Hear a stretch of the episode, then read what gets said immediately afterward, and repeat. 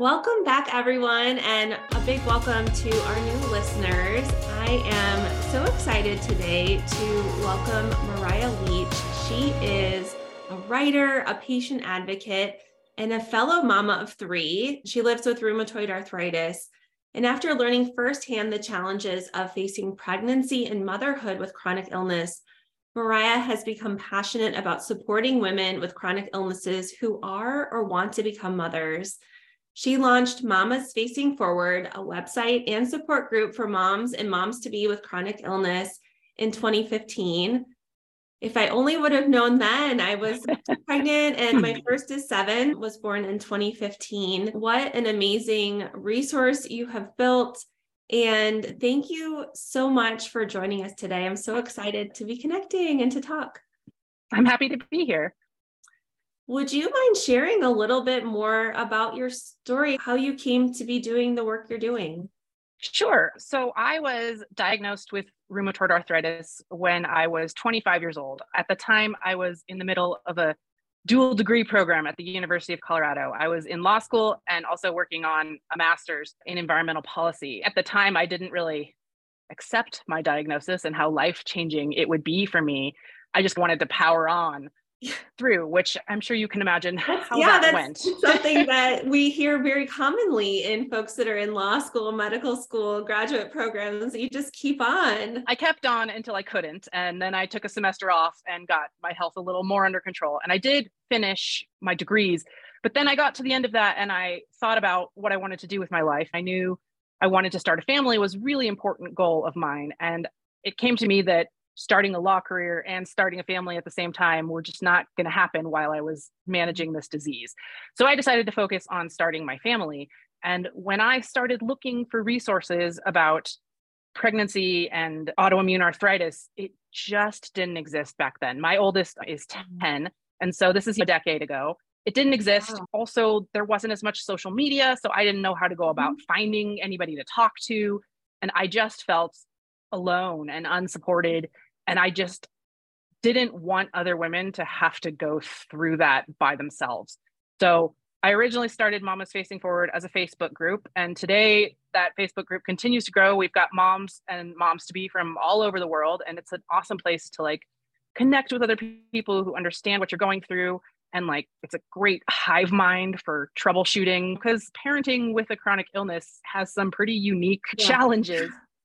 So it's a great place to kind of troubleshoot and figure out how to be the best parent you can be while living with a chronic illness. And then a couple years later, I launched mamasfacingforward.com, which is was my attempt to collect all the resources that do exist on pregnancy and parenting with chronic illness and put them all in one place. And then I work to try to fill in the gaps by creating my own resources in places where I think they're missing. That's a little bit about Mamas Facing Forward. I'm so excited to what it's grown into today. You're not the first person to say they wish they had found it sooner, but I have lots of people who, even as it's been a resource for me, have mm-hmm. started it prior to my third pregnancy. It was the support to me through my third pregnancy as well. So I both gain and give, and it's a lot of fun. A good portion of folks who are listening are those who are living with the challenges of chronic illness, but not everyone. What are some of the recurrent things that you'll hear or that you've experienced in challenges that have come up for you? Or those in the group? I think that an overarching theme is parenting when you're either in pain or dealing with kind of a level of fatigue. And of course, all parents deal with pain and fatigue and yeah. lack of rest and all of that. To a certain extent, the stuff we talk about is applicable to all parents. There's another level of it if you're dealing with some sort of chronic illness, then the thing that comes up a lot when you're talking about pregnancy or breastfeeding would be medication compatibility and how do you treat your condition, whatever it is, while also having a safe pregnancy if you want to breastfeed, nourishing your baby safely. There's a lot of choices that kind of intersect between treating your illness and becoming a parent.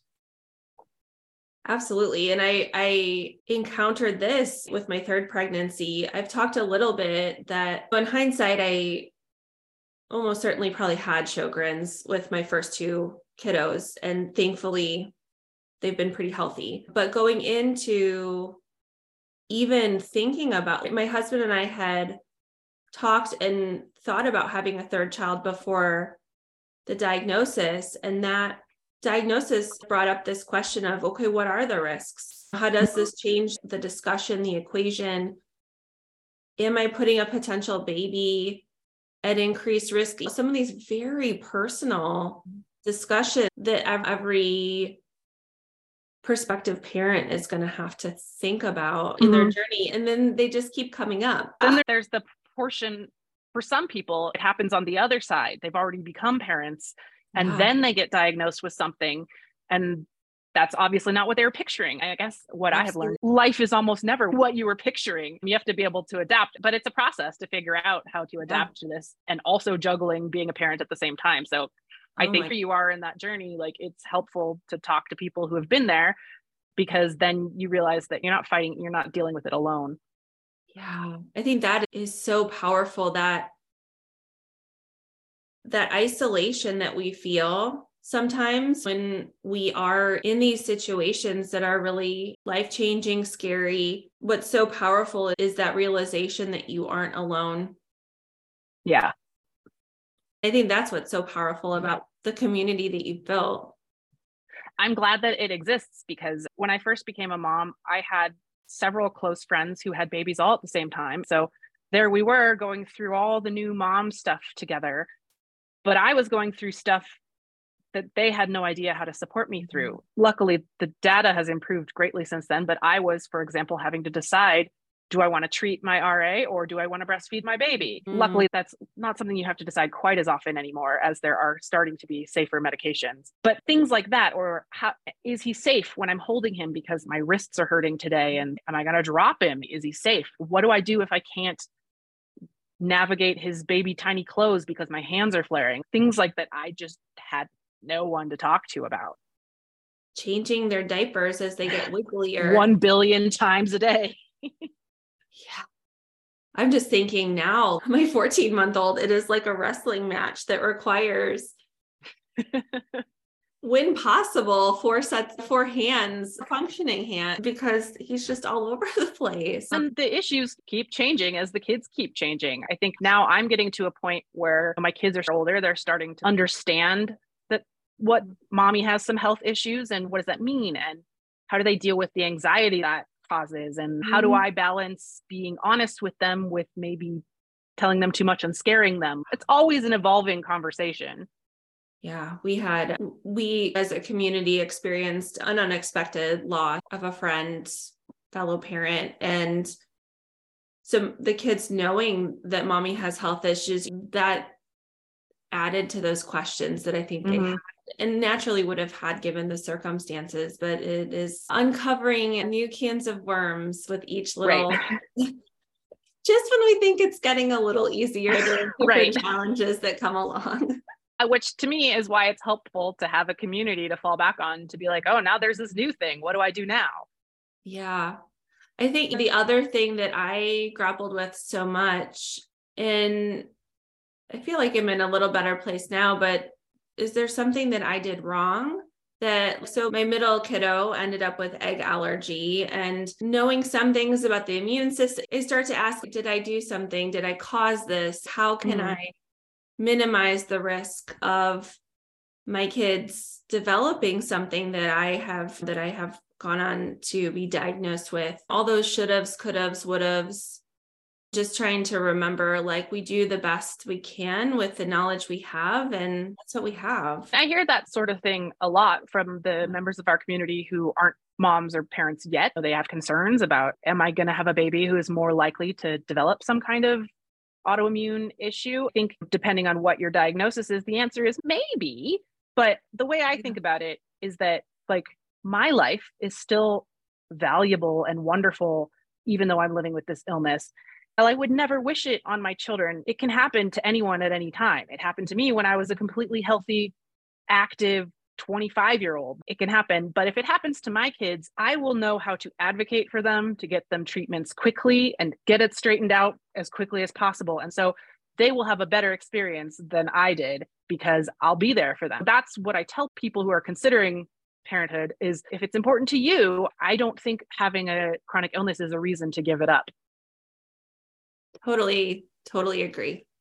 Of course, if yeah. it's something that really concerns you, there are other options for becoming a parent as well. Absolutely. Yeah, that's so true. Would you mind sharing some of the resources available on Mamas Facing Forward? What sorts of things will folks find there if they haven't visited your site? Sure.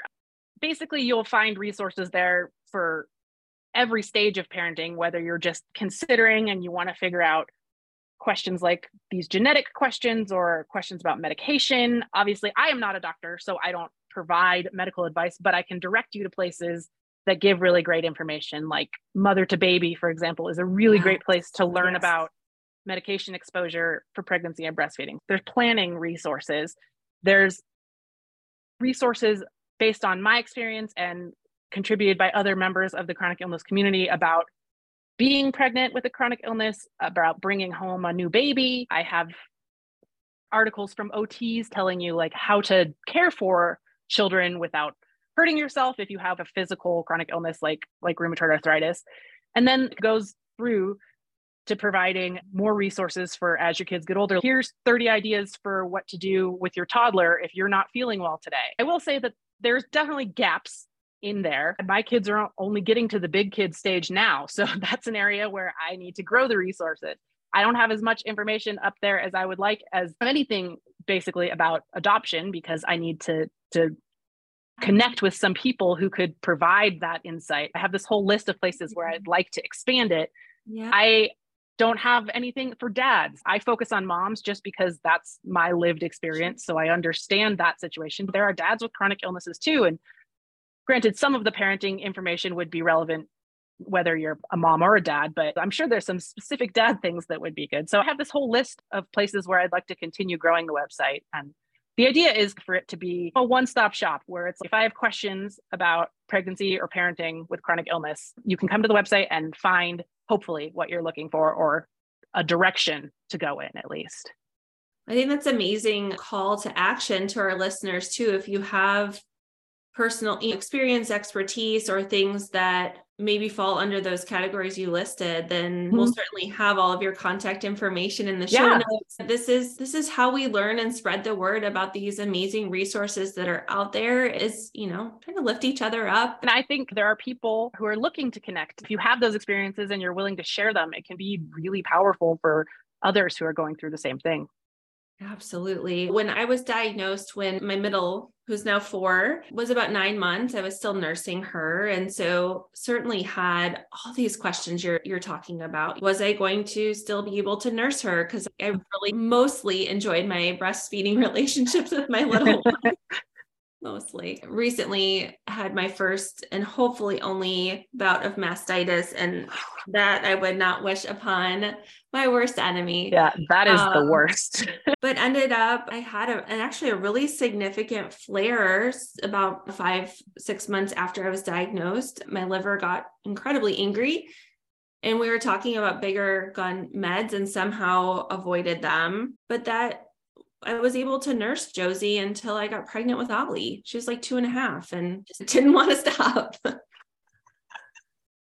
I think it's helpful. And I think that's something that I would just say there are increasingly more physicians who, especially, and I will say not always, but especially female physicians who feel really passionately about helping get rid of some of the myths and misperceptions there are about when you need to pump and dump um, mm-hmm. or some of the safety in breastfeeding for a really long time was this carte blanche like on anything like pump and dump without mm-hmm. taking into consideration that recommendation has some significant consequences, especially if you're a mama who's already struggling to make enough milk for their baby. And so there, there is a lot of us in a community called Dr. Milk that are trying to bring kind of evidence-based medicine to the forefront using resources like you mentioned and there's apps called like LactMed and other things to feel empowered to push back a little if someone tells you that advice and say hey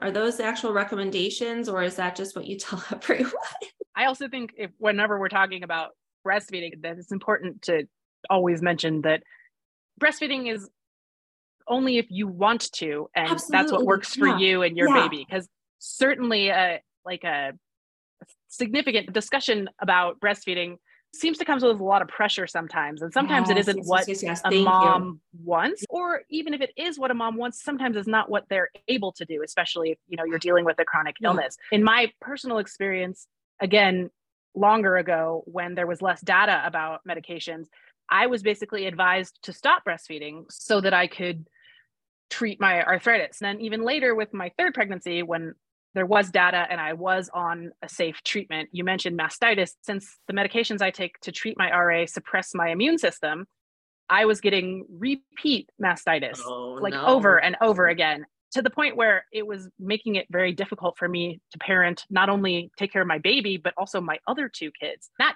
i made the decision to stop breastfeeding at about eight months because yeah. It wasn't sustainable so i think whenever you talk about breastfeeding if you want to breastfeed there's some amazing resources out there to help you navigate your own illness your own health considerations and what's safe for the baby if you don't want to breastfeed or breastfeeding is getting to a point where it's not practical anymore that's fine too. No one asks my 10 year old if he was breastfed or not, And my 14 month old, he's still eating stuff off the floor. especially with your first baby. It's a really, I struggled with that a lot. It's a really easy thing to get lost in because when they're tiny, it, that's basically your only job as a parent is like feeding them and keeping them clean. It takes some time to realize that there's so much more to motherhood than how you feed your baby. So you got to take yourself into consideration there. That's something that kind of gets left out sometimes in the talk talk about breastfeeding is Yes. is what's good for the mom matters too. Mental What- health and physical health matters. What an amazing time that we live in, that we have. A vast majority, I'm sure, of folks listening live in a place also where you have and we have access to safe and nutritious alternatives. Right.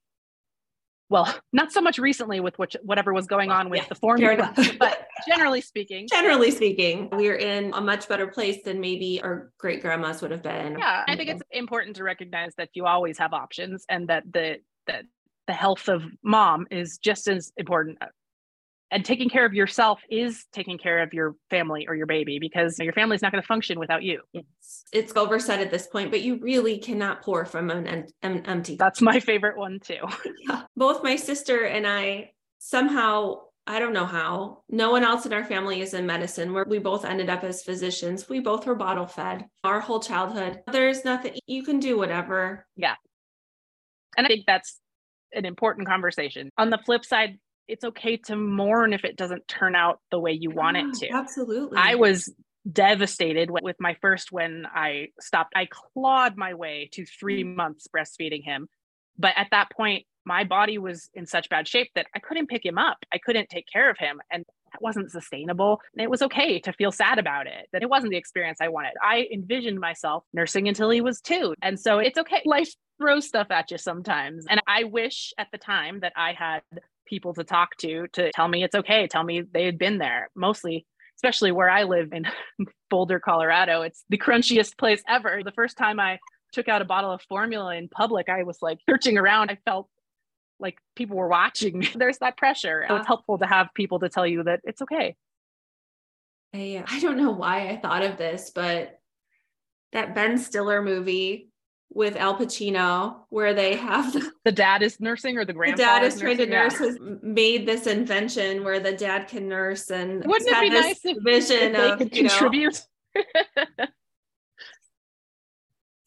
like that can that in years, but that can be a good maybe not with the whole breast contraption but having dad do some feeds can be a good reason Oh to my uh, you need extra rest you're trying to recover whether you're have a chronic illness or not. It's good for the dad to do some bonding as well and breastfeeding isn't all or nothing. You can go somewhere in between breastfeeding and formula feeding. There, there's lots of options let dad do a couple of those 3 a.m feedings so you can sleep through the night. That's no, honestly, that was one of the big changes in my and my husband's relationship and things with our third kiddo was having this knowledge and realization that for my Sjogren's and for my mental health, I really needed at least three to four hour chunk of sleep. And so we made some adjustments in that way of okay who's taking what shift i think between that and working with my rheumatologist and some other things like it made all the difference in the world for how that postpartum experience went compared to prior. It also helped that I knew that in prior instances, I probably had had some untreated postpartum depression and anxiety. And so I talked with my docs and I stayed on meds through the pregnancy and still am on some, and that's okay. So that's another area where I have some resources and would like to continue growing them is that if you're living with a chronic illness, it impacts your partner as well and it impacts your relationship. That's another thing that you need to figure out how to navigate and how to communicate about. The way you parent might be different than the way other people parent. So it's something you need to discuss. Having resources to help you figure that out with your partner is also good. Absolutely. Realizing that relationships will evolve and change over this. the theme life, life doesn't necessarily go the way you pictured it, um, but you can find a way to make it good no matter what the circumstances are. Yeah. So, if folks want to check out your website and connect with you, what are the best ways to find you? We'll make sure to list all of these as well. So the website is mamasfacingforward.com and we have an Instagram account where we share our resources there and try to keep it fun. And then on Facebook, we have a private group that is open to moms and moms to be anyone who identifies with having a chronic illness. I would say the majority of the people in the group are living with some kind of autoimmune condition because that's how the group grows through word of mouth, but it's open to anyone who is or wants to become a mother and identifies with having a chronic illness. Amazing. As you think about kind of advice you would give if you're saying, okay, I want to help someone become more confident in this role of mothering in chronic illness, what advice would you give them? Are there downsides to being a mom with a chronic illness? Yeah, sometimes it's really hard. Sometimes I have to say no to my kids when I want to say yes. Are there upsides though? I think there are.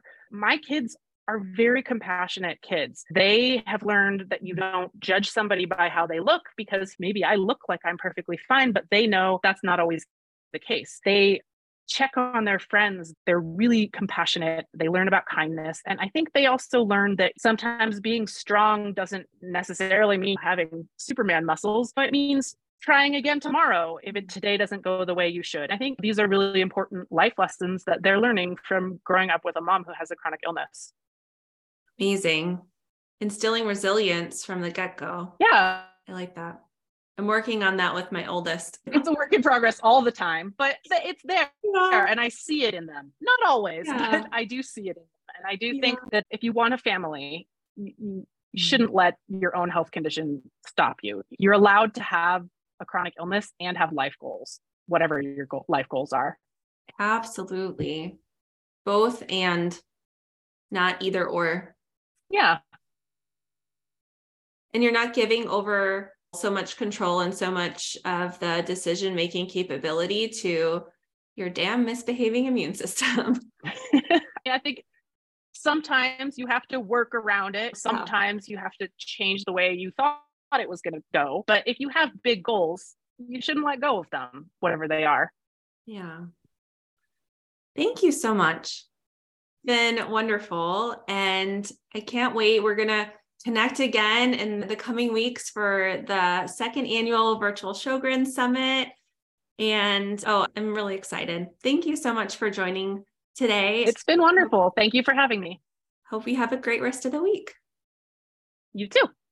If you like what you're hearing so far and you think others would benefit from hearing it too, it would be amazing if you would take a few minutes to rate and review the Crunchy Allergist podcast Ratings and reviews are the best way to make podcasts discoverable. I would love it if you'd give me your honest opinion, and of course, a five star review would be great. If you click the subscribe button, you will automatically receive weekly episodes without needing to do anything else. And if you feel called to share with your friends or family, I would be so grateful. If you'd like to learn more about how we can work together, head over to drkarawada.com